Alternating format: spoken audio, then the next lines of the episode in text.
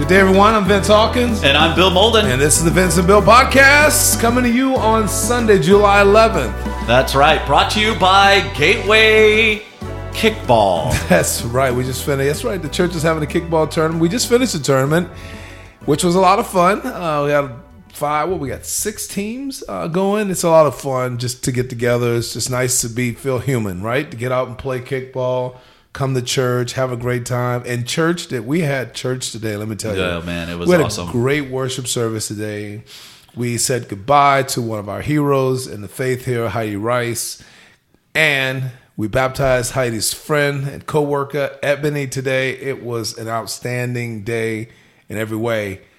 And Bill Molden preached from Acts chapter 15 today did a sermon on Acts 15 that uh, I don't know. It'd be I've never heard before. It'd be impossible to duplicate. if you've not listened to the sermon yet, go ahead and click on that button below. Listen to the sermon in its entirety. I guarantee you, you will be moved. You will be inspired.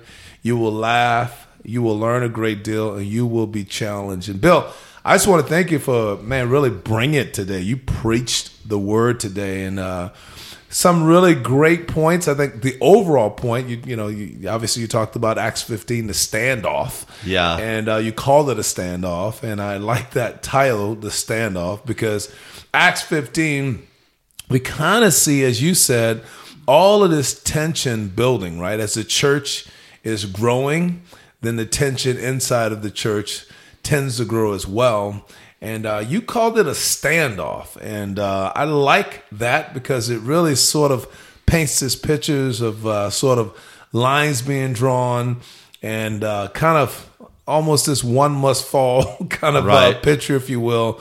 But yeah, tell me a little bit about the title standoff, and tell me a little bit about kind of how you why you chose to go the route you did with Acts 15 today.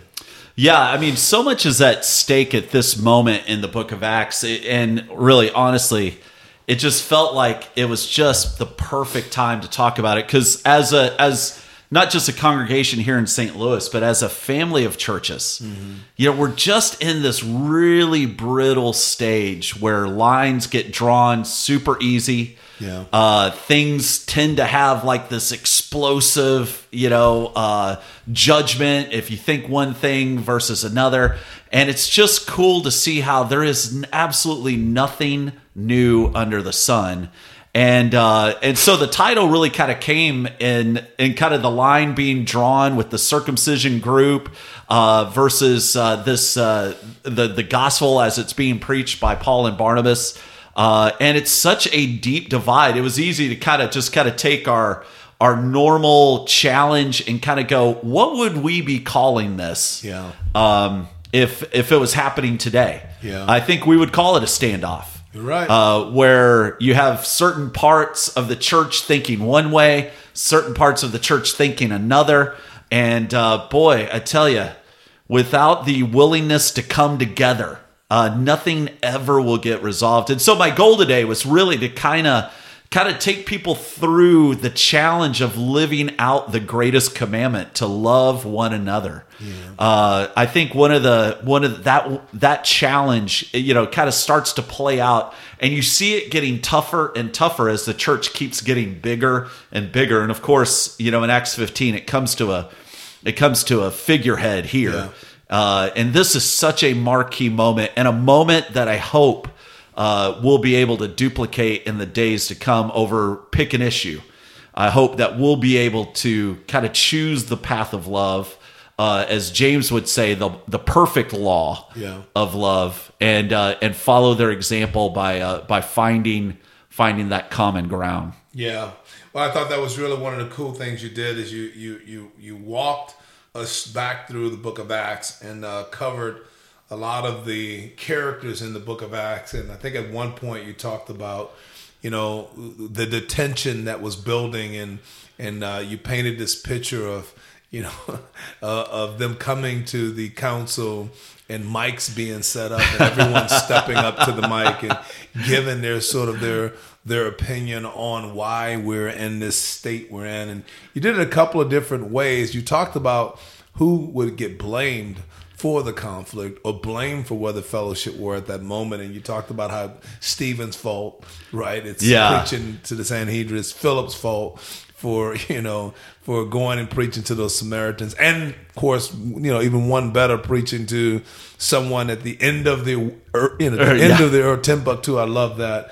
Uh, but then you said, hey, this could very easily be put, put on Paul as well. All of this tension, Peter, uh, you you really just did a great job of sort of that. And then you talked about the the, the the the mic section. I really love what you did there. You played the character four different roles, you might say, of people stepping up to the mic and kind of giving their version of what's going on in the fellowship at that moment. And I thought that was really well done, particularly since this our theme is good news, right?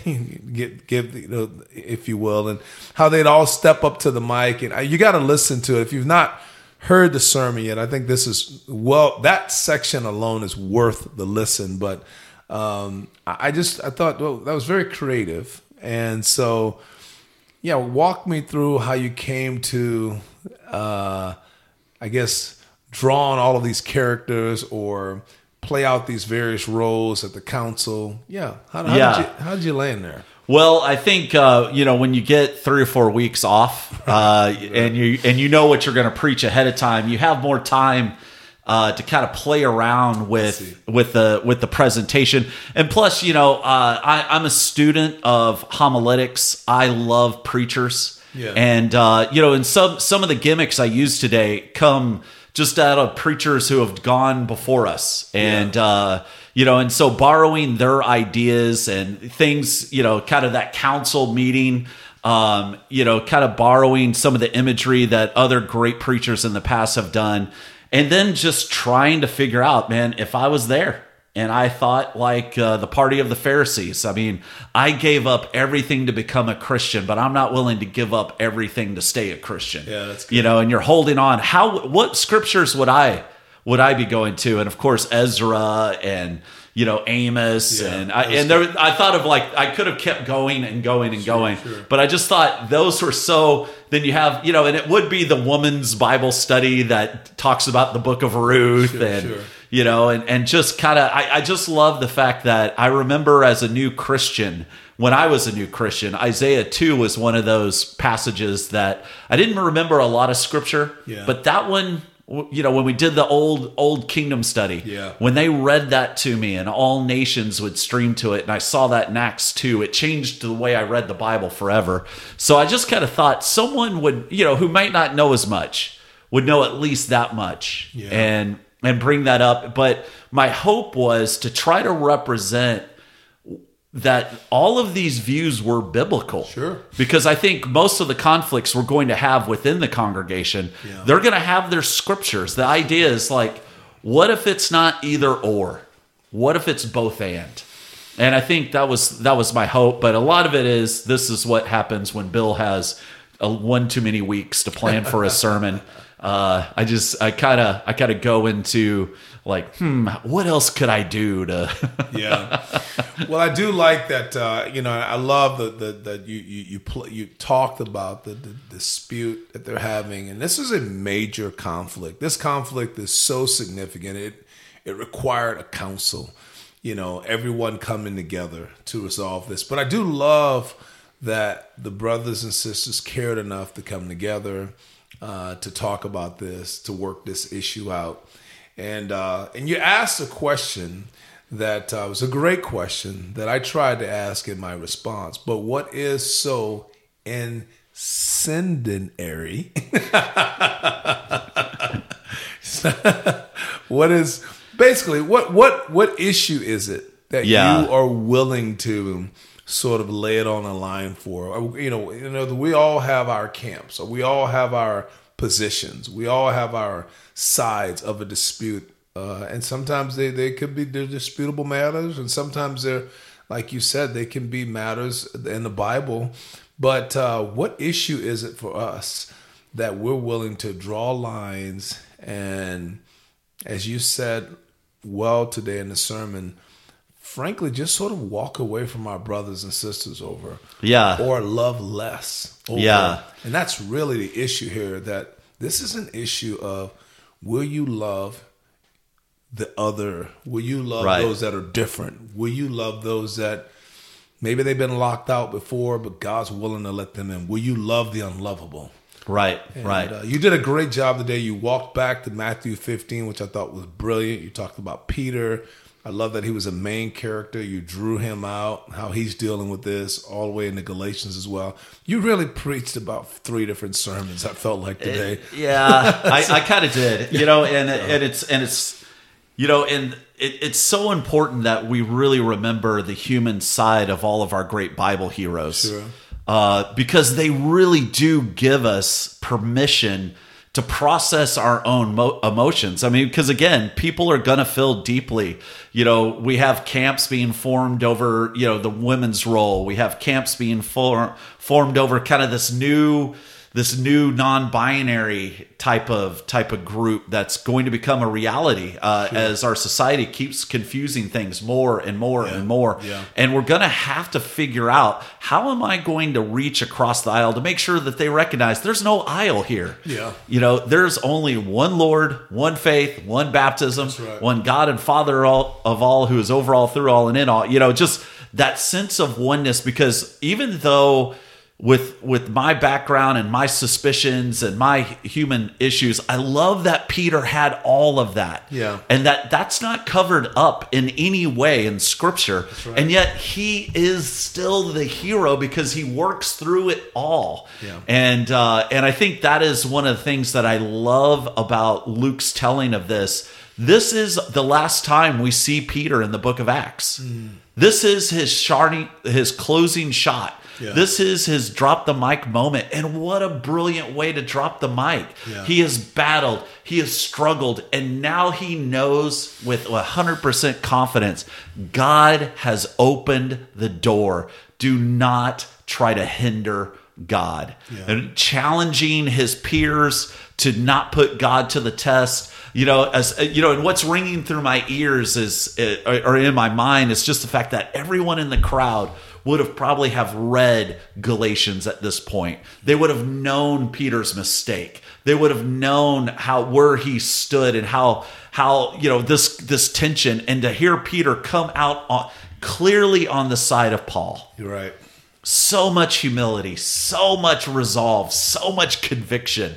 You know, and I love the the the emphatic, you know, like should we put the yoke that neither we nor our ancestors were able to carry and then emphatic no. Yeah. You know, I I just I love I I love Peter. You know, I love the fact that he he kind of sticks he kind of sticks his fork in it. He he just says this is done. Yeah.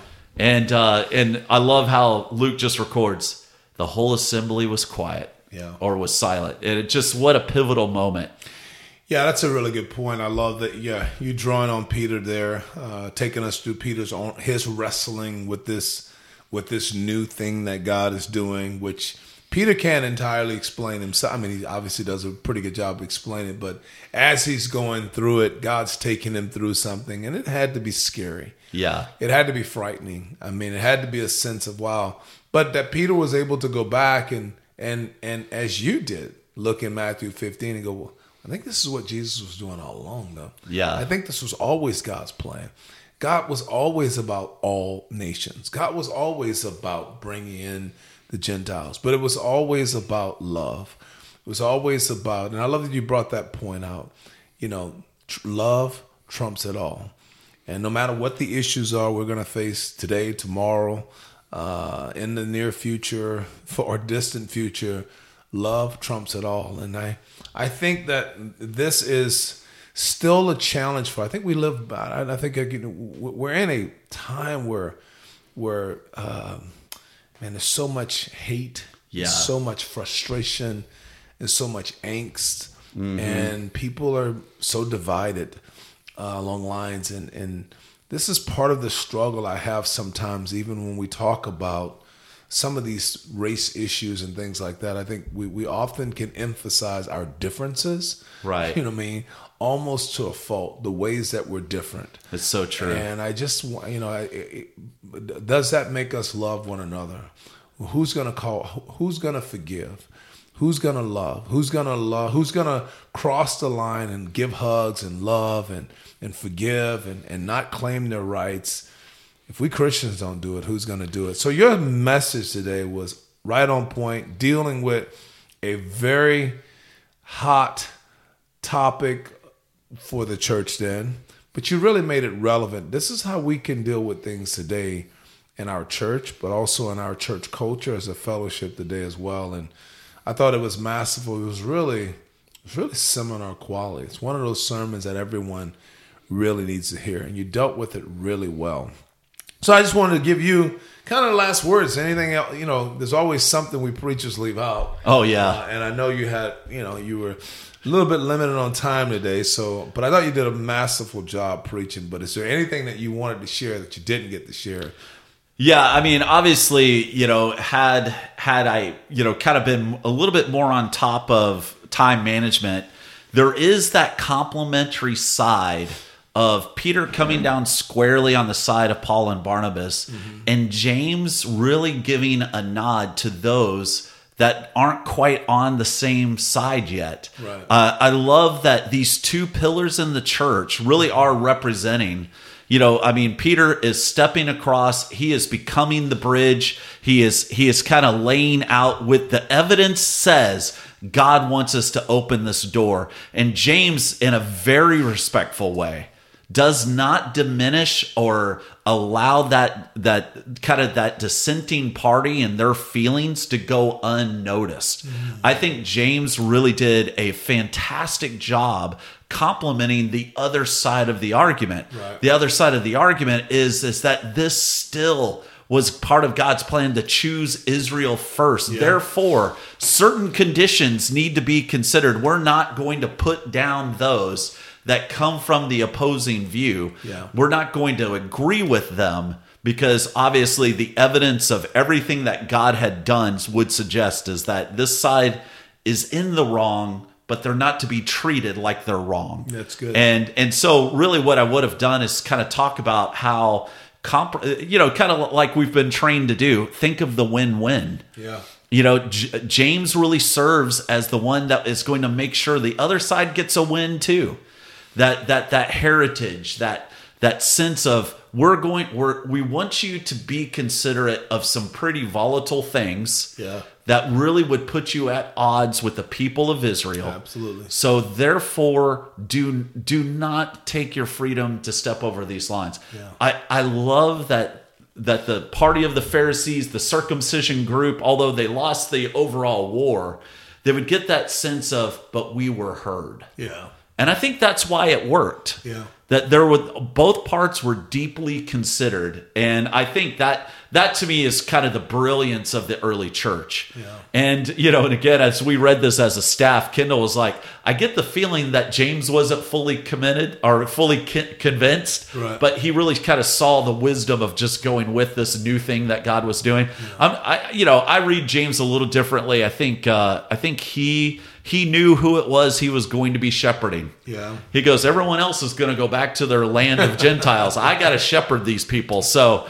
you know, I, I kind of read that as like, that's how you make sure every party gets a win win. Sure. So that's what I would have added. Well, that's really good. That's powerful, and and I, I think there's a tremendous amount of respect here. I mean, clearly, Paul, uh, you might say is, I don't know.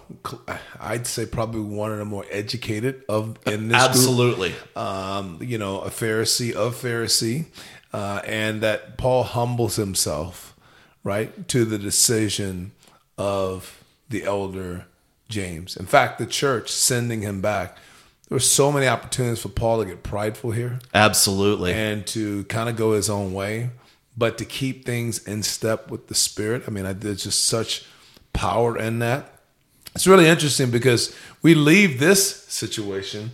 This is sort of a, a, a, a you know, a, a you might say a, a fellowship wide dispute, and then we end up, you know, we think, hey, everything's good, And then you know Paul and Barnabas, then they end up in an argument. I know, I know. So And- gotta like out of the pot into the frying pan. They're gonna go. Now We've got another issue. And what's interesting about this, which we'll tackle this a little bit later, is that initially you don't really get a whole lot of information about what's going on here. Yeah. You don't get a great deal of detail. I mean, they said, okay, well, Paul didn't think it was good for Mark to go with him, and obviously Barnabas and Mark are related. But they just sort of part ways, and we don't really hear how they worked it out. Yeah. We don't know how this thing got worked out. We just know that it got worked out. You, if you're a student of the Bible, so it's really interesting. that This dispute, which is sort of next, and it's anyway. I, like you said, I love the tension of Acts, and I do love. This is what makes the Bible so real for me personally. God doesn't hide these kind of things. No. If this was a fairy tale book, you just have happily ever after. They Yeah, if this yeah, if this was a book written to promote a certain ideology, Yeah. you do not record your history this way. No, no. This is a black eye. This is you know, and especially Paul and Barnabas, and that was the reason why I included uh, Galatians two, Yeah. because even Barnabas was led astray. you better believe that was coming up in that little dispute between Paul and Barnabas. I was like, he's still got some tender feelings there. Barnabas, you've abandoned me before. What? You know? Yeah. It's like I you know, I, I love I love that and I love that there's still there's still that tension there and uh but I think I think as we'll as we'll study about probably in a future sermon and then in a future podcast, you know, the fact how they how Paul responds to the dispute that doesn't end well yeah, is also a lesson in how we should respond because he chooses someone who can speak into his life. Yep. He chooses Silas and then he wants Timothy. Yeah. You know, he immediately goes, I I have to have someone who can speak directly into my life and I need to pass on uh, what I'm learning to to the future generation. So there's so much there's so much to uh, to glean from these guys. I love the human side of the characters of the Bible. It is true. It's the the the you know the the, the Bible is is is powerful on many levels, but like you said, that God just sort of write that down. We want to put that down, put that in there too. Like God, you sure you want this? Yeah, I definitely want that in there. like so, like, Yeah. God, you sure you don't want to use the other story? No, I need that story right there because people are going to do that very thing, and they need to be able to still. We still need to be able to move and listen to the Spirit, and the church still grows. Amen. It doesn't fall apart. I think that's the power. And I think, as you said, kind of your closing statement, love trumps it all. So, brother, That's thank right. you for a great sermon today. Man, fantastic worship service. Yeah. Uh, man, it was just a great day all the way around. Yep. Well, uh, I'm Vince, And I'm Bill. and thank you for tuning in with us this week. Good day, everyone. Good day.